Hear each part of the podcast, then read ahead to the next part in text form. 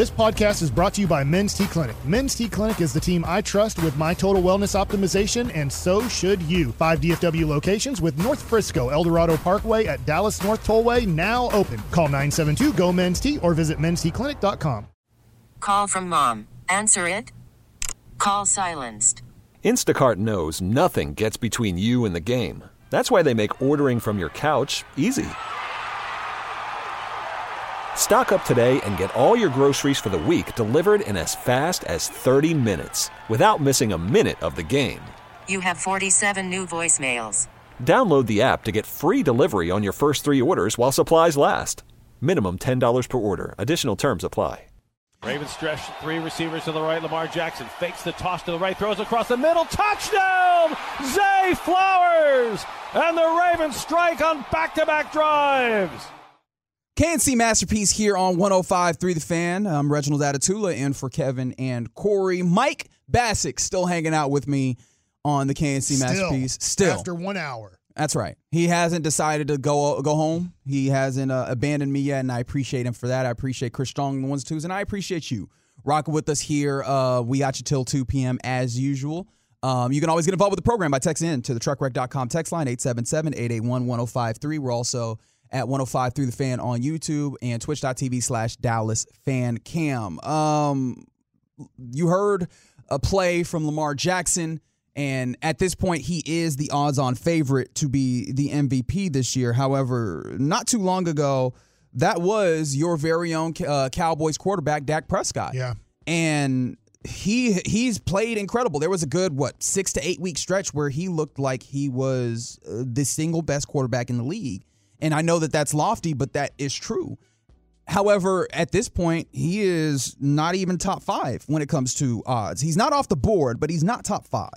And with that being the case, with 2 weeks to go, he can't. That's right. He can't make up the time. He can't. No matter what he does, if he throws 6 touchdowns on Saturday night and they win 52-14, and then they have to play Washington, and he plays the whole game because there's an opportunity to move up to the division championship.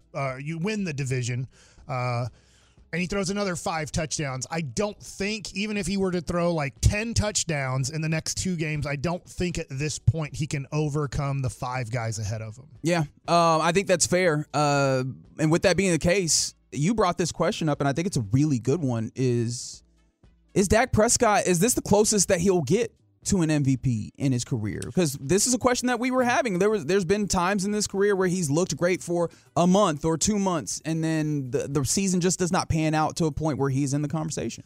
So I thought there was a 0% chance that he would ever win an NFL MVP coming into the season.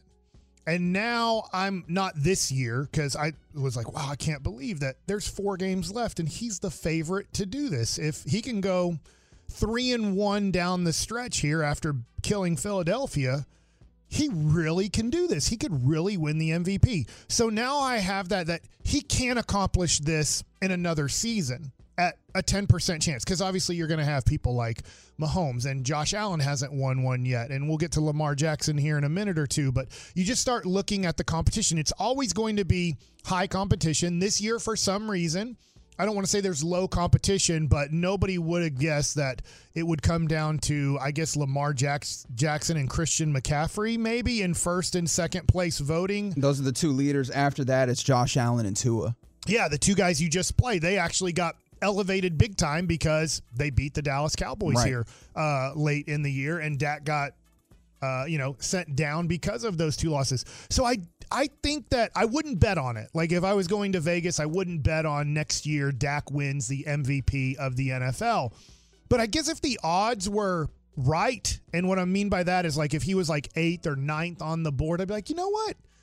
Maybe the odds say, why not put $20 on this for fun that Dak could possibly win the MVP? So I do think there's a 10% chance the rest of his career. I'm assuming he plays about 6 to 8 more years. That's fair. My assumption. He's 30, so yeah.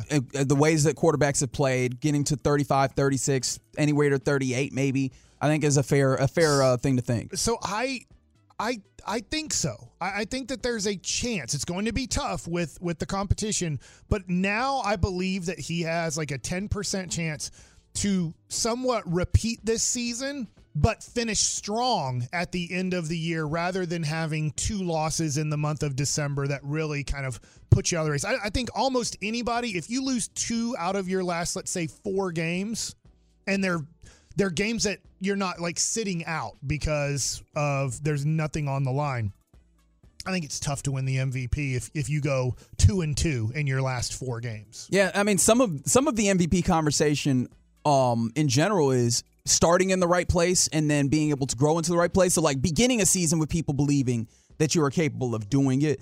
And then you consider the fact that this is a Cowboys team that won 12 games the last two seasons. Right.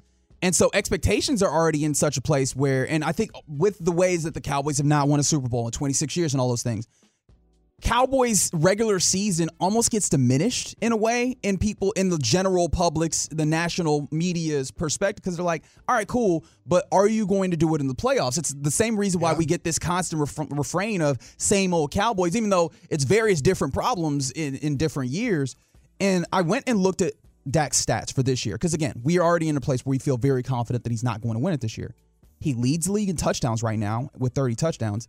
He is second in touchdown percentage to Brock Purdy, who is playing, you know, incredible when it comes to just his stats at the very least. When it comes, he really screwed up his stats the other night. Buddy, that was, I mean, five interceptions in that game. Or sorry, four interceptions for him. And I know a lot of them were tipped or whatever, but they end up going on your record and we end up talking about them. Hello, Dak Prescott last season. Dak Prescott this season, it's kind of funny looking at that last season because he's literally third in interception percentage. The only two quarterbacks with less interceptions or with a smaller interception percentage are C.J. Stroud and Kenny Pickett, right? Like, he is playing. And Kenny Pickett's not a good quarterback. No, I don't believe so either. But Dak Prescott is putting together a season when numbers-wise and even, like, visually, the ways in which that it should be unassailable. And yet you get to this point where you're like, he's not close. And so that's the thing that makes me wonder is, like, the team success, is it going to be there in the regular season where people are going to acknowledge it to a point where, okay, that brings Dak Prescott in? And especially if he's already putting up the numbers that you would typically look at and say that is going to get you to a place where you're in the conversation. I guess the reason that I now believe he can be in the conversation in future years is he was the Vegas favorite with four games to go. Okay. Not a strong favorite, not where he was blowing away the competition, but he had moved himself from the start of November till early December into, wow, he literally, if he can have four really good games at the end of the year, he's going to be the MVP of the NFL. So I do believe he can accomplish that again. Do I think Patrick Mahomes is going to be this bad again ever in his career? I don't. Unless, or the Josh Allen Bills. Right. And is Joe Burrow going to get hurt? Yeah, a lot of the guys that we look at as kind of game-breaker quarterbacks. Where does Caleb Williams get drafted? Not that he's going to be an MVP candidate anytime soon, but I do think, you know, Caleb Williams looks like talent-wise he has the future MVP type of stuff. Trevor Lawrence, is he going to stagnate where he's at 23, 24 years old, or is he going to get better? So I look at, there's going to be a lot of competition in the future.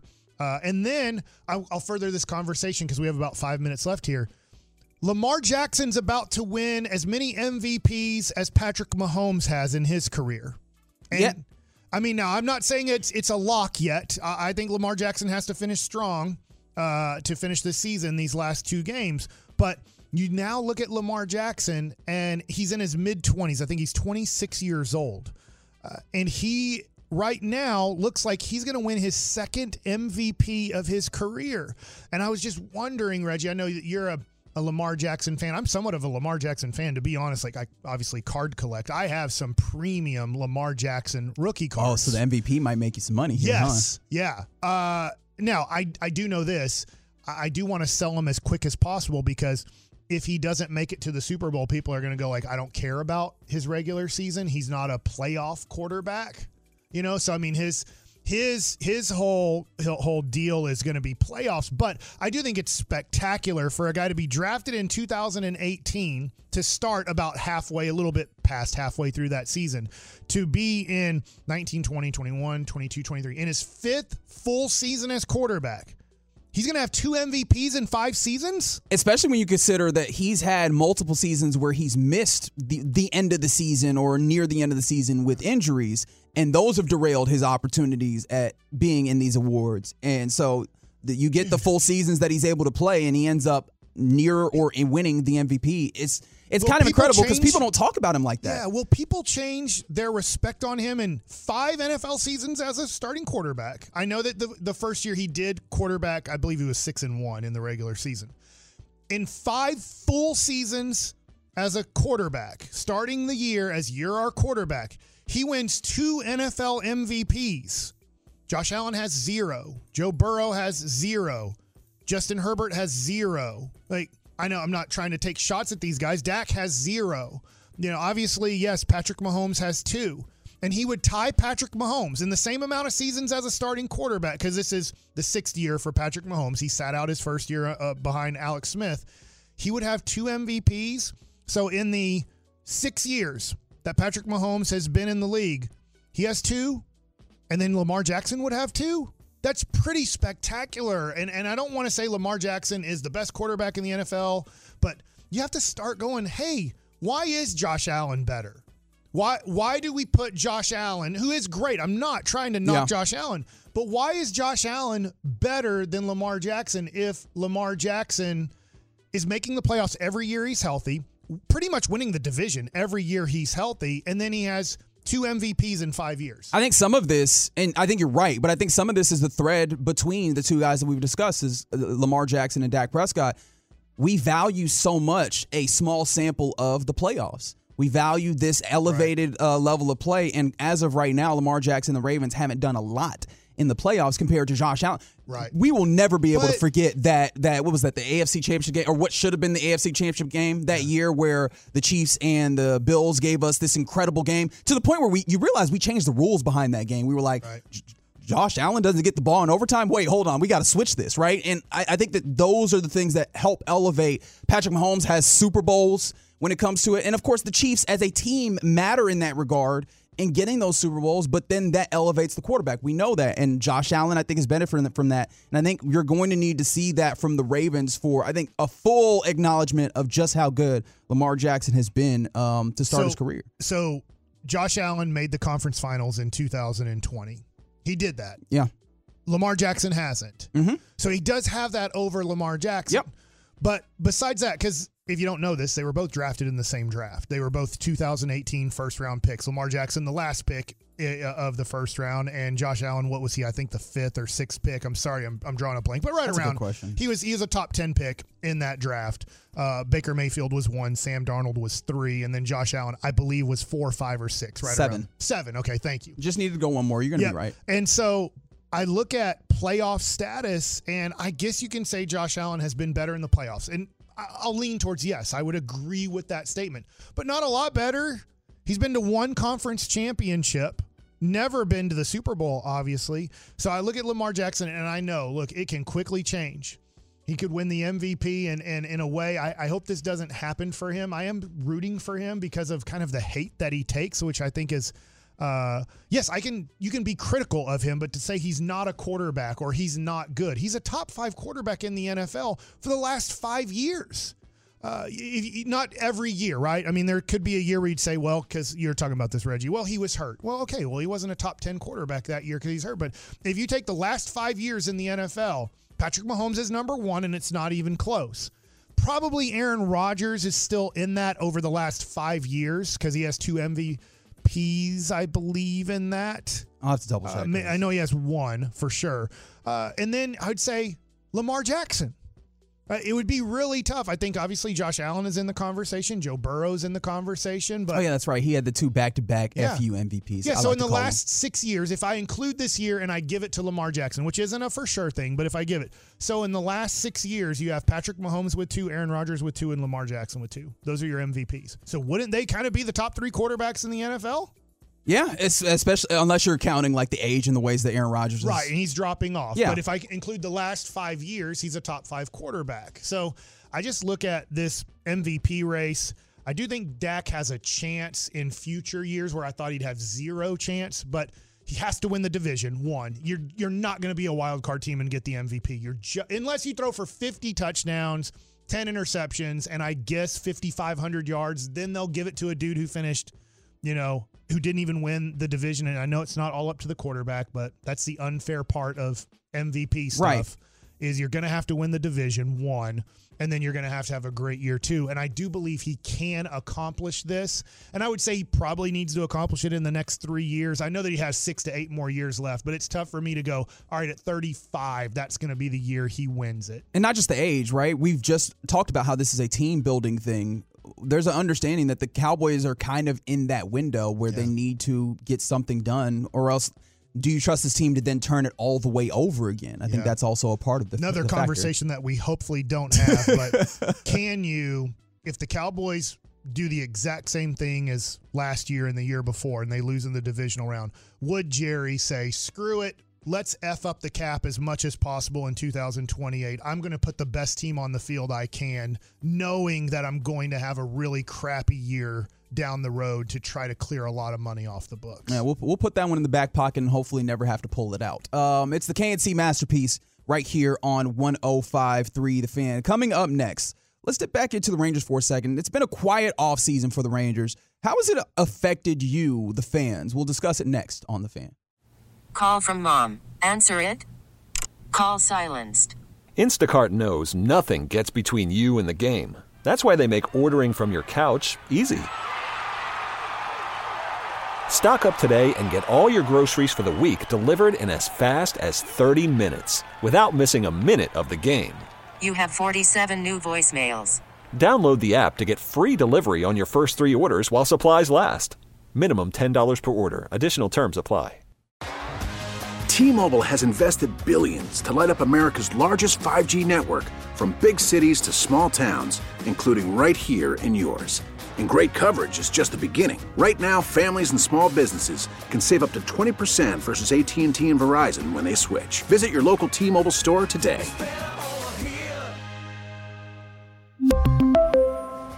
Plan savings with 3 lines of T-Mobile Essentials versus comparable available plans. Plan features and taxes and fees may vary. After the end of a good fight, you deserve an ice-cold reward. Modelo, the mark of a fighter. You've earned this rich golden lager with a crisp, refreshing taste. Because you know, the bigger the fight, the better the reward. You put in the hours, the energy, the tough labor. You are a fighter, and Modelo is your reward. Modelo, the mark of a fighter. Drink responsibly. Beer imported by Crown Imports, Chicago, Illinois. K&C Masterpiece right here on 105.3 The Fan. I'm Reginald Adetula, who is sitting in for the vacationing Kevin Hagelin and Corey Majors. Mike Bacsik back from vacation, spry, excited, hating skiing, but other than that, great. But still think the Dallas Cowboys are the second best team in the NFC. Yeah, so if Mike can be hopeful about the Cowboys, why not you? Why not? Talk about that at noon, right? Oh, yeah, that's right. That might go back the other way. My bad. But right now, there's a little bit of, I guess there should be hope for the Texas Rangers, who won the World Series championship just this past fall. And the offseason, off of the championship, we had the parade, we have all those things, and like there's a lot of hype, especially when you consider the last couple of offseasons, a lot of money has been thrown around with these Rangers. But since the World Series, it's been kind of quiet when it comes to the Rangers. They haven't signed very many big. I mean, we got Kirby Yates, a reliever, and has there been any other like moves that we could really note?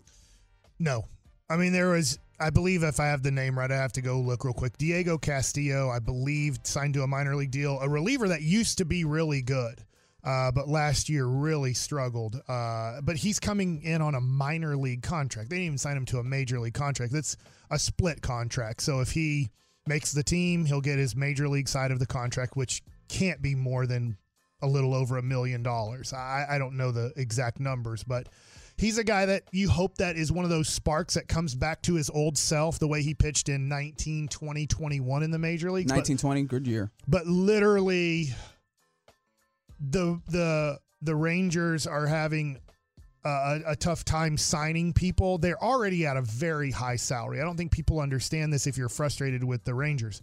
They're already at over $200 million. I don't believe there's even 10 teams in the majors that spend over $200 million a year on players. Now, I get you just won the World Series. You want to defend that championship, and you want to bring back Jordan Montgomery. You want to add Josh Hader. You'd like to, now losing a guy like Mitch Garver, you'd like to bring in a guy like Justin Turner.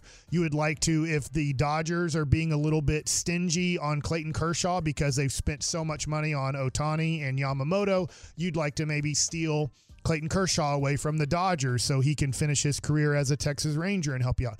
But the Rangers are limited budget-wise.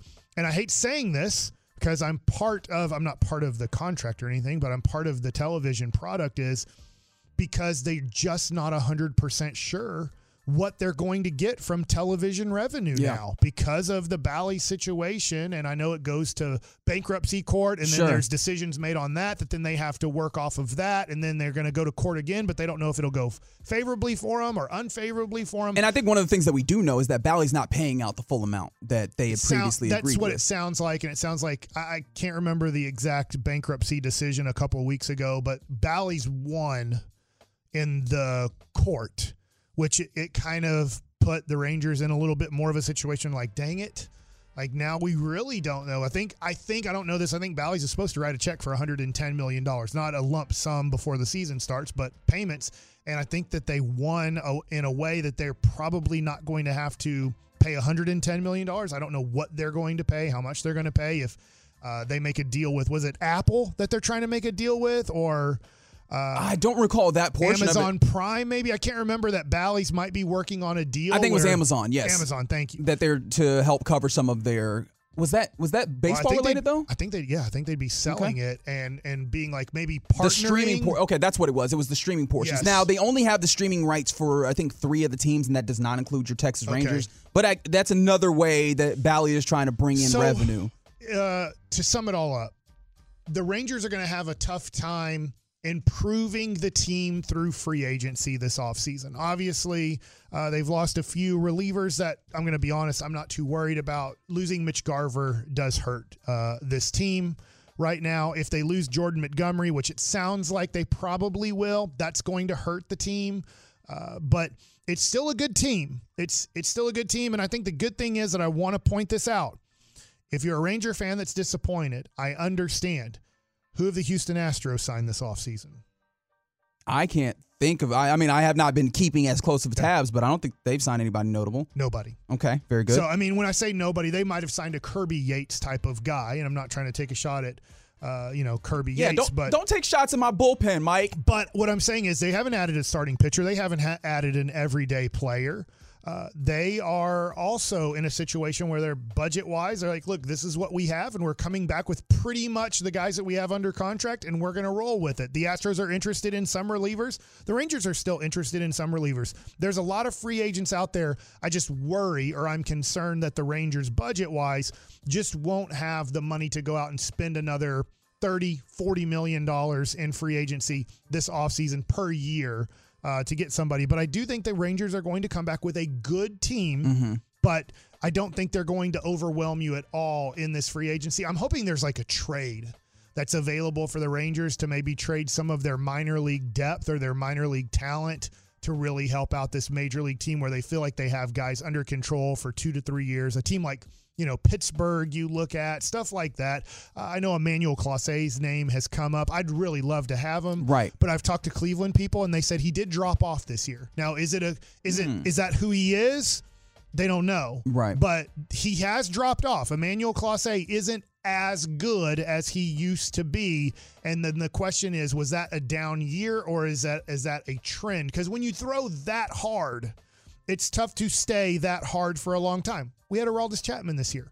He still is good, but, I'd like to have Araldis Chapman back, but you can see there is drop-off. With guys that throw that hard as a reliever, It's tough to stay at that level for a very long time. No, for sure. Now, in talking about the ways and the reasons why maybe the Rangers have not been all that active in this offseason, it seems like they're going to bring back a team that looks somewhat similar, obviously minus Mitch Garver, minus maybe Jordan Montgomery. I think that's where we're leaning.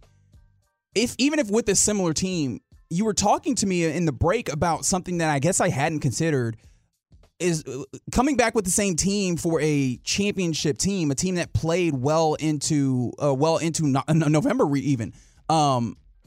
that kind of changes the math on it for your team, even with the same caliber of team, the same number of players. Why is that?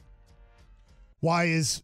Ask the question again. Well, because you were talking about like playing later into the season, how that affects the next season for a championship team. Well, I think a lot of times when you talk to players that they had a playoff run and they played into the World Series, the next year can be a little bit of a struggle because their bodies didn't have the time to recover that it's used to recovering. October wasn't a recover month. That was the toughest part of your schedule was October. And so sometimes guys can come back and they're a little bit more fatigued, especially the pitchers. And that's the guys. Now, if you look at it, Evaldi pitched obviously a lot and pitched great in the month of October. How will that do with him pitching in April and May? And how much do you have to watch how much he pitches in April and May because you're worried about what happened to him this previous season where he really didn't pitch much in July or August at all and then came back in September almost rehabbing in the major leagues to see if he would have anything for you in October. And luckily, he was great. You just look at your team and you go, okay, how is Spores going to come back? Is he going to come back as good as he was in the playoffs, or is it going to be kind of in between what he was in the regular season and the playoffs? You need him to be arguably your best relief pitcher.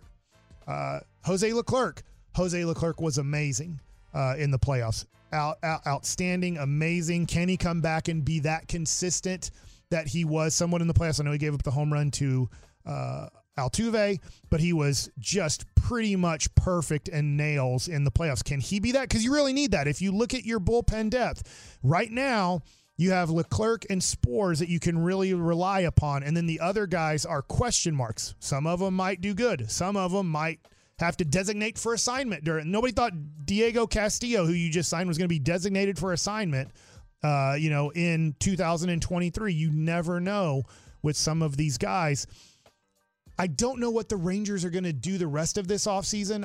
I believe in Chris Young, and I know that he's working this offseason on a limited budget. What I'm really hoping is somewhat during this season, the Rangers season, everything gets cleared up for like the next 5 to 10 years with their TV situation. Right. So you can really put together a strong budget. So from the top Ray Davis down to, let's say, Chris Young and Bruce Bochy, they know what their budget is going to be year to year because they know what checks are coming in from us, 105.3 The Fan, and from whoever is carrying the baseball games on television, that you have a better idea of the budget. The other thing, too, is losing Mitch Garver, I don't know this, and you don't want to do this to a young guy.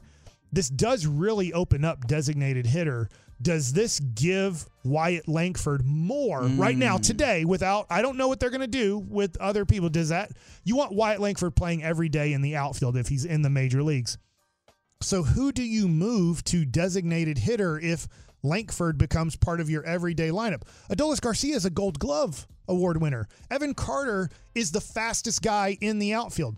Leody Taveras is a great defensive center fielder. The only thing that Leody Taveras lacks, and I don't think this is going to be accomplished, is he can't dive headfirst for a ball. Right. So there's a few plays a year, not a lot, but there's a few plays a year that he can't make because he can't dive headfirst. Besides that, he is an outstanding center fielder defensively. And if Wyatt Langford's this young guy who can really play out there too, I don't think you want to do this with Langford. And I haven't asked this question.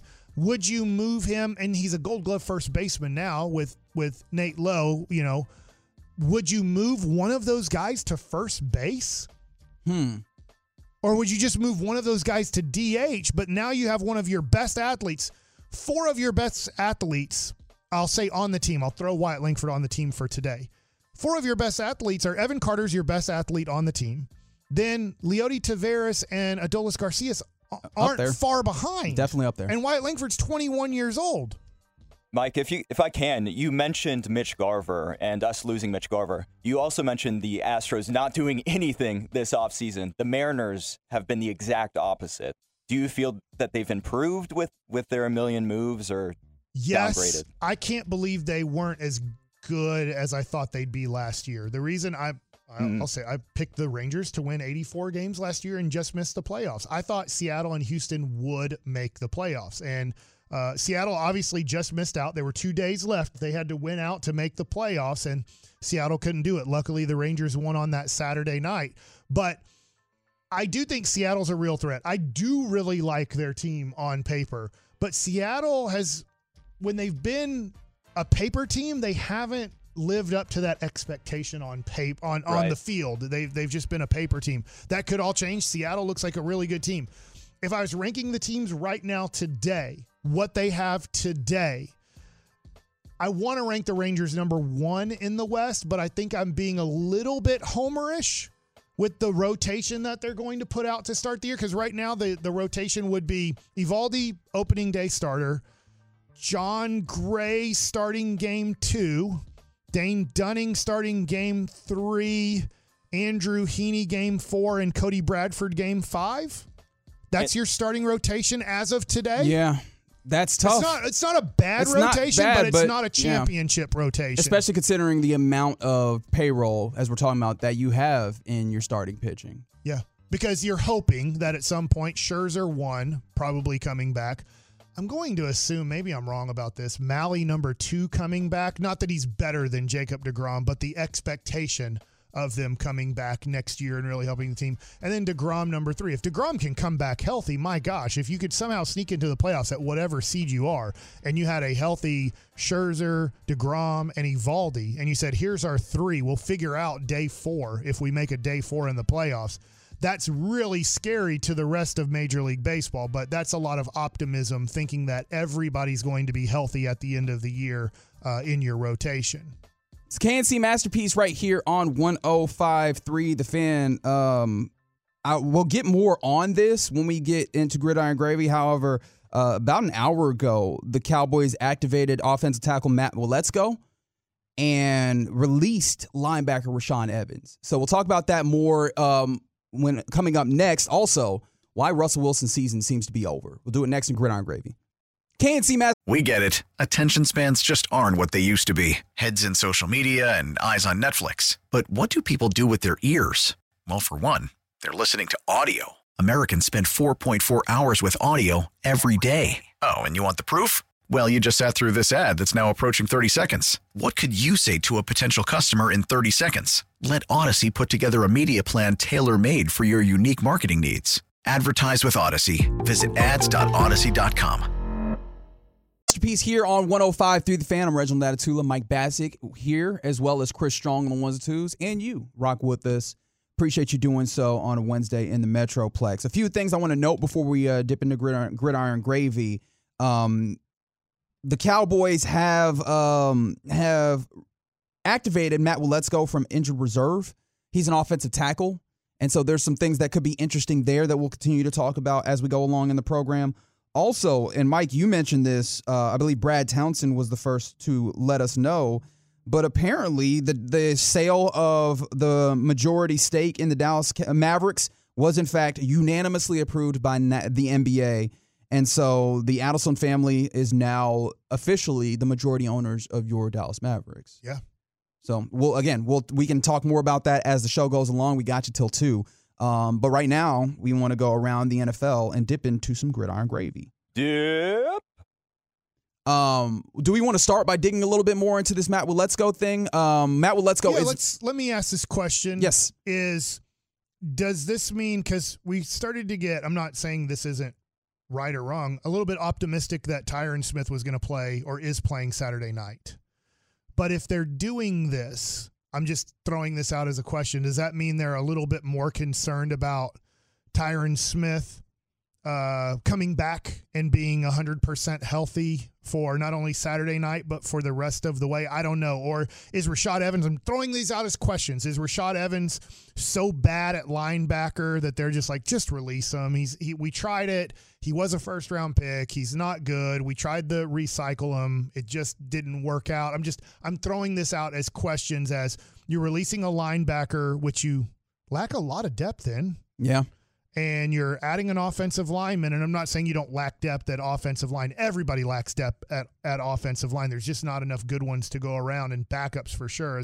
I'm just asking the question on why did the Cowboys do this today? Well, if you want to take Mike McCarthy at his word, he was obviously on the podium maybe about 30 minutes ago. He said, quote, "These are really conversations that have been going on for weeks. We feel Wally is ready to go." Close quote. He went further to kind of talk about how he believes the importance of offensive line depth and feels that Waletzko has maximized his opportunity in the weight room while on the IR, which I guess points to the idea of like strength at the tight position, and said that Rashaan Evans was a tough move with the roster healthy. So I think that does point to somewhat the idea of health being a decision-making factor in this move, bringing, obviously, Waletzko, if he was healthy, coming off the injured reserve was something you wanted to do. But is he a possibility of starting this Saturday night? I don't know. We'll have to ask as we continue to go along, and hope. I don't know if that was asked in the course of the McCarthy presser, but as of right now, that's kind of what I see as far as Matt Waletzko. Rashaan Evans was released, as we mentioned, or waived rather. I wonder if that's someone that you see if he clears and then bring him back to the practice squad just to keep him around. Yeah. But yeah, because all it takes is this week, not wishing or hoping or anything, but just the reality of this in the NFL, especially how many injuries we see late in a year. If a linebacker gets hurt here Saturday night, you got to bring Rashaan Evans back to the active roster, right? So I guess. I didn't think he was that bad. I didn't think he was good. Don't get me wrong. But you lack a lot of depth at linebacker. It's just interesting to me. You have to release somebody. It's interesting to me that linebacker would be the spot that you're releasing from your team. So as we go around the NFL in Gridiron Gravy, I did mention that Russell Wilson's season might be done. In fact, Ian Rappaport of NFL.com, of NFL Media, lets us know that the Broncos are, in fact, benching Russell Wilson for the final two games this season to get Jarrett Stidham some starts. So the idea is actually financially based. We know that Russell Wilson is due $39 million fully guaranteed next season, rather. And then another $37 million is due the season after that, which is guaranteed for injury.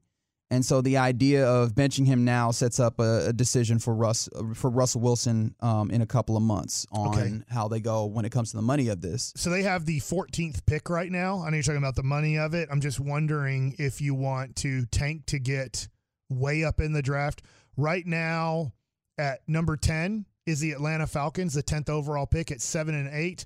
Denver is 7-8 with the 14th pick, and obviously Minnesota has the same record. There's a lot of teams at 15 who has a 7-8 record too.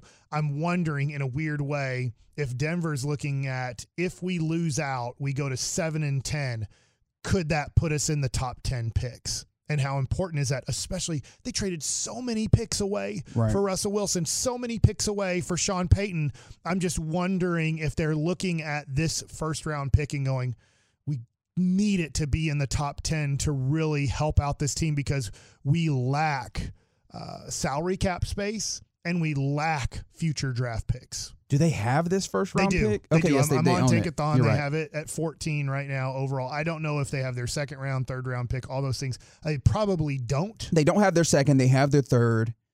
They have their fourth. The other thing too is – or a fourth. If you move into the 7th, 8th, 9th pick situation – and you lack a lot of picks. And you're like, hey, there's a great offensive lineman there, but we don't need one offensive lineman. We need a lot more. Trade back possibilities. Yeah, let's trade to 13. Let's pick up a second-round pick that we don't have this year. So now we have a first- and second-round pick again. Like, I'm just wondering if they're looking at it as an asset management thing. I do think injury, one, to Russell Wilson, that's number one. Number two, can we move into the top 10, and then does that become a valuable pick to trade down out of to then get some of the picks back that we traded for Sean Payton and Russell Wilson. Talking about benching quarterbacks, the Washington Commanders, if you want to be official, have decided that they are going to bench Sam Howell to start Jacoby Brissett. So it seems like the Sam Howell era and experiment is, in fact, done in Washington. I'm not going to comment too much on this because one of my questions, and Mike asks all the football questions, will be about the NFC East quarterback situation. Okay, no problem. But now that brings Jacoby Brissett,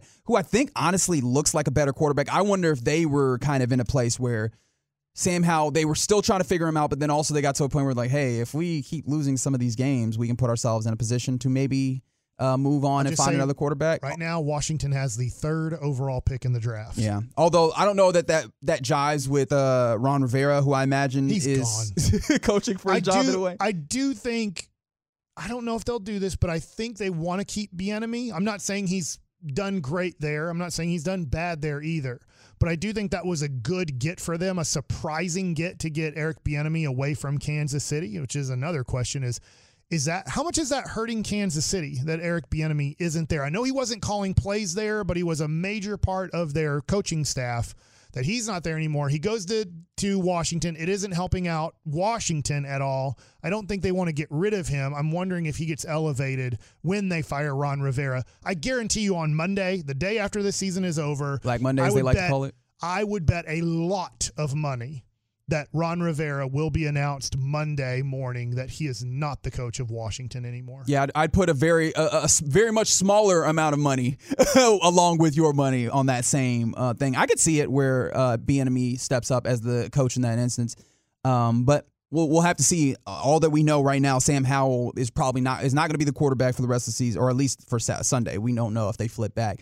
But it seems like that might be a thing that's, and probably should be. Like the arm talent is kind of there, but it doesn't matter. He likes running around, even though he's not good at throwing on the run. It just doesn't come together as a quarterback. I thought it was the weirdest thing that they fell in love with a quarterback that played one game last year against a team that wasn't trying to win a football game.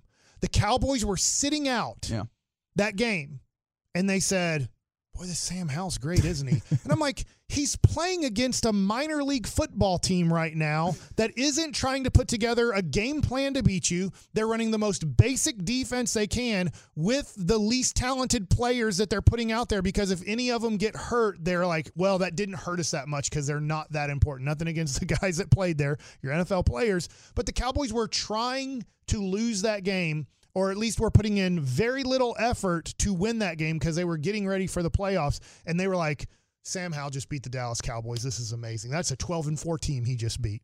I'm like, they weren't trying at all. How are you making an evaluation on Sam Howell in a minor league football game? Yeah, I think it was just like, hey, we saw a little spark. Let's see if we can get more of that. And this entire season was like, oh, nope. Just we saw that wrong. We saw that wrong. It'll be interesting as I get to football questions at 12:20. Yeah. What Washington does at quarterback and how much that could change their outlook. What a tease. I'm excited for that. It seemed like a lot of people were excited for football on Christmas. We got numbers when it comes to ratings. Ravens-Niners, big Monday night football game on ESPN Christmas night that kind of... It wasn't on ESPN because it was on blacked-out ABC. Oh, that's right. It's on ABC because ESPN had the Mavs game. That's right. Yeah. Well, maybe the blackout in Dallas changed these numbers a little bit. 27.2 million... on Christmas night. Little bit less impactful game when you talk about the ways in which the Ravens went up very quickly early, and it looked like that was largely a done deal. However, CBS announced that 29 million people turned in for Raiders-Chiefs. That was the first game on Christmas. And Eagles-Giants? We don't have numbers. Fox hasn't let us know what the Eagles-Giants number is. But, I mean, big numbers for NFL on Christmas. Do you think that they get real greedy in this regard? Yeah, I didn't know that you were doing this. Okay. Because I want to know how bad the NBA got hit by this. Yeah.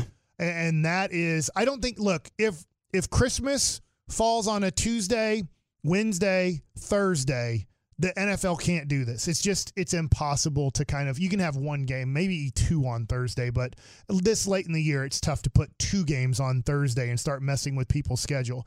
But I do think the NFL looks at this and go, on Saturday, on Sunday, and on Monday, if those dates ever have Christmas Day on them, we're rolling out three games and three major games, or at least try to, because we can look, whether they'll never admit this, Jerry Jones and the NFL owners are trying to end the NBA. They would like for the NBA not to exist. It always will, but they want to kill the NBA. Christmas Day is kind of an NBA day. It's almost like their kickoff to the season, even though it's game like 28 or 30 of the year.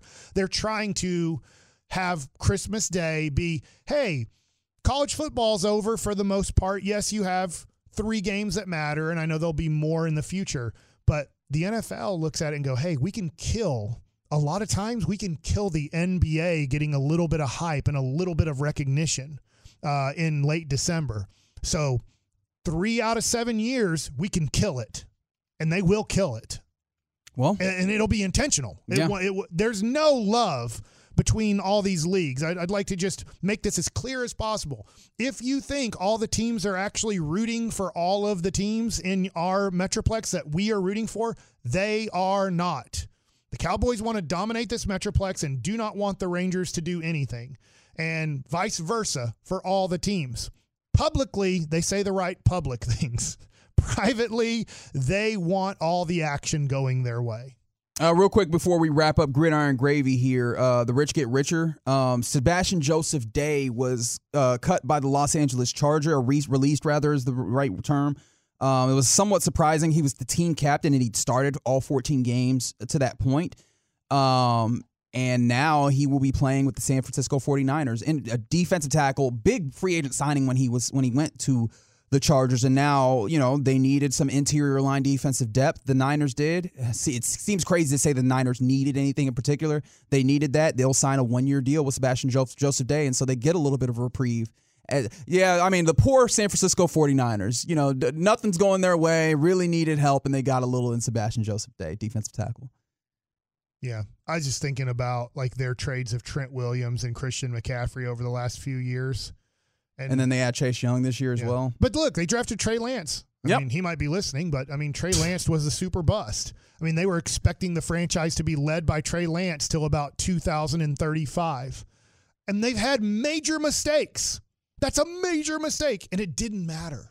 Like, can you imagine trading all you have to trade for to go up to number 3? And it wasn't like they traded from 5 to 3 to trade all the way up to put your whole franchise on a quarterback and it not even come close to working out, and it doesn't hurt the franchise at all. Yeah, really, really frustrating, especially if you're the Dallas Cowboys. It's the K&C Masterpiece right here on 105.3 The Fan. Coming up next, do you still believe the Cowboys are Super Bowl contenders? We'll discuss next on The Fan.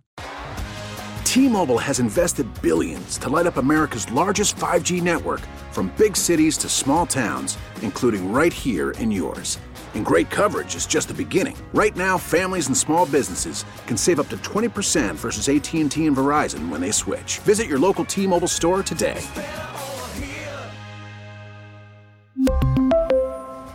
Plan savings with 3 lines of T-Mobile Essentials versus comparable available plans. Plan features and taxes and fees may vary. Protect your vehicle's engine with a full synthetic oil change and save with Mobil 1 at O'Reilly Auto Parts. Purchase 5 quarts of Mobil 1 full synthetic motor oil and receive a $10 O'Reilly gift card after rebate. See store for details. With your Mobil 1 purchase, you'll also receive 2 times points during Old Rewards Bonus Points Month at O'Reilly Auto Parts. O'Reilly Auto Parts. We get it. Attention spans just aren't what they used to be. Heads in social media and eyes on Netflix. But what do people do with their ears? Well, for one, they're listening to audio. Americans spend 4.4 hours with audio every day. Oh, and you want the proof? Well, you just sat through this ad that's now approaching 30 seconds. What could you say to a potential customer in 30 seconds? Let Odyssey put together a media plan tailor-made for your unique marketing needs. Advertise with Odyssey. Visit ads.odyssey.com.